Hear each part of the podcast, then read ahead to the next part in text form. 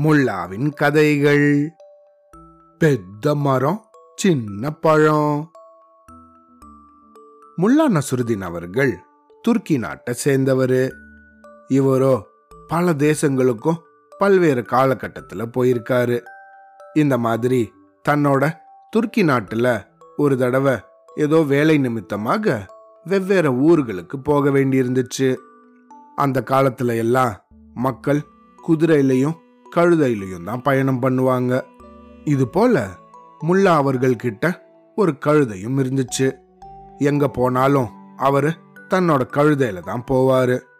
அப்படி ஒரு தடவை தன்னோட கழுதை மேல வெவ்வேறு ஊர்களுக்கு பயணம் செஞ்சுட்டு இருக்கும்போது வெயில் காரணமாக மத்தியான வேலையில ரொம்ப களைப்பாயிட்டாரு. அதனால கொஞ்ச நேரம் ஓய்வெடுக்கலாம் அப்படின்னு அங்க பக்கத்துல இருந்த ஒரு மரத்துக்கு கீழே அதோட நிழல்ல உக்காந்தாரு. இவர் இப்படி உக்காந்துருந்த சமயத்துல அந்த பக்கமா இன்னொரு வழிபோக்கனும் போயிட்டு இருந்தான். அவனும் கூட வெயில் அதிகமா இருந்ததால கொஞ்ச நேரம் இலைப்பாறலாம் அப்படின்னு இந்த மரத்து கீழே வந்து உக்காந்தான். முல்லாவோ மரத்துல சாஞ்சு உக்காந்துட்டு இருந்தாரு. இந்த வழிபோக்கனோ இந்த மரத்தோட வேர்கள்ல தன்னோட தலையை வச்சு படுத்து கொஞ்ச நேரம் இலைப்பாரலாம் அப்படின்னு இருந்தான். அப்படி படுத்தவன் அவனோட பார்வைய முல்லா மேல செலுத்தினான். அப்புறமா அந்த மரத்தை அண்ணாந்து பார்த்தான். துர்க்கி நாட்டிலேயோ ஆப்பிள் பிளம்மு பாதாம் அப்படின்னு பல பழங்கள் நிறைய விளையும். அதுபோல இவங்க உக்காந்துருந்ததோ நல்ல உயரமான செரி பழம் பழுக்கிற ஒரு மரம். அப்படி இந்த வழிபோக்கன் இந்த மரத்தோட வேர்ல படுத்துக்கிட்டு முல்லாவை பார்த்துட்டு அப்படியே அண்ணாந்து இந்த மரத்தையும் பார்த்தான்.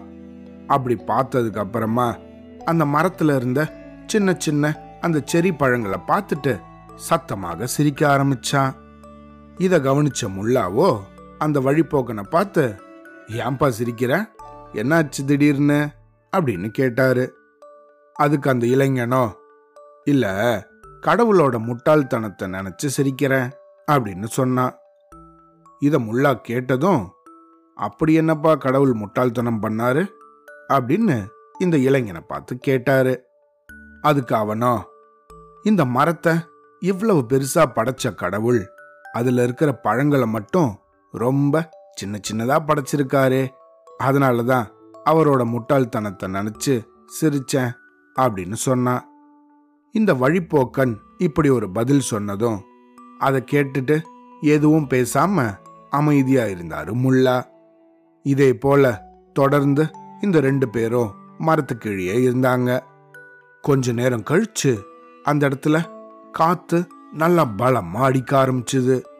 அப்படி அடிச்சம்போது இந்த மரக்கிளைகள்ல இருந்த சின்ன சின்ன பழங்கள் எல்லாம் உதிர்ந்து கொட்ட ஆரம்பிச்சுது. சில பழங்கள் அந்த இளைஞனோட தலைமையிலையும் விழுந்துச்சு. இப்போ முல்லா அந்த வழிபோக்கனை பார்த்து நண்பரே உங்க தலைமையில ஏராளமான பழங்கள் விழுந்திருக்கும் போல இருக்கே அப்படின்னு கேட்டாரு.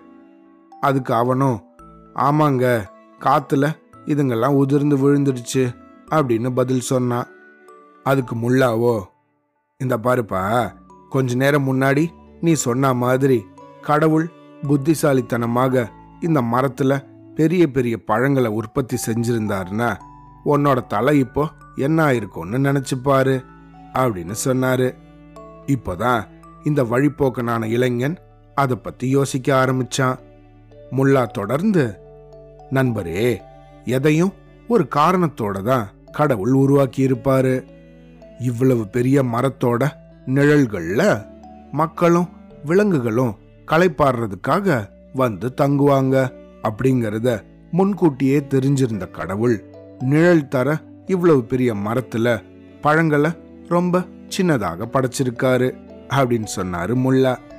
அட ஆமா இந்த மரத்தோட பழங்கள் மட்டும் பெருசு பெருசா கடவுள் படைச்சிருந்தாருன்னா நம்ம தலை என்ன ஆயிருக்கும் அப்படின்னு அந்த இளைஞன் யோசிக்க ஆரம்பிச்சான்.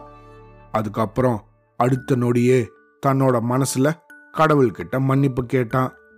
தனக்கு இந்த விஷயத்தை புரிய வச்ச முல்லா அவர்களை பார்த்து ஐயா உங்களை பார்க்க ஒரு மகான் போல காட்சி அளிக்கிறீங்களே நீங்க யாரு? அப்படின்னு கேட்டான் இந்த இளைஞன். நானும் உன்னை போல ஒரு சாதாரண மனுஷன்தான் அப்படின்னு சொன்ன முல்லா அந்த இடத்துல இருந்து தன்னோட வேலை நிமித்தமாக வெளியூருக்கு கிளம்பிட்டாரு. அவ்வளோதான்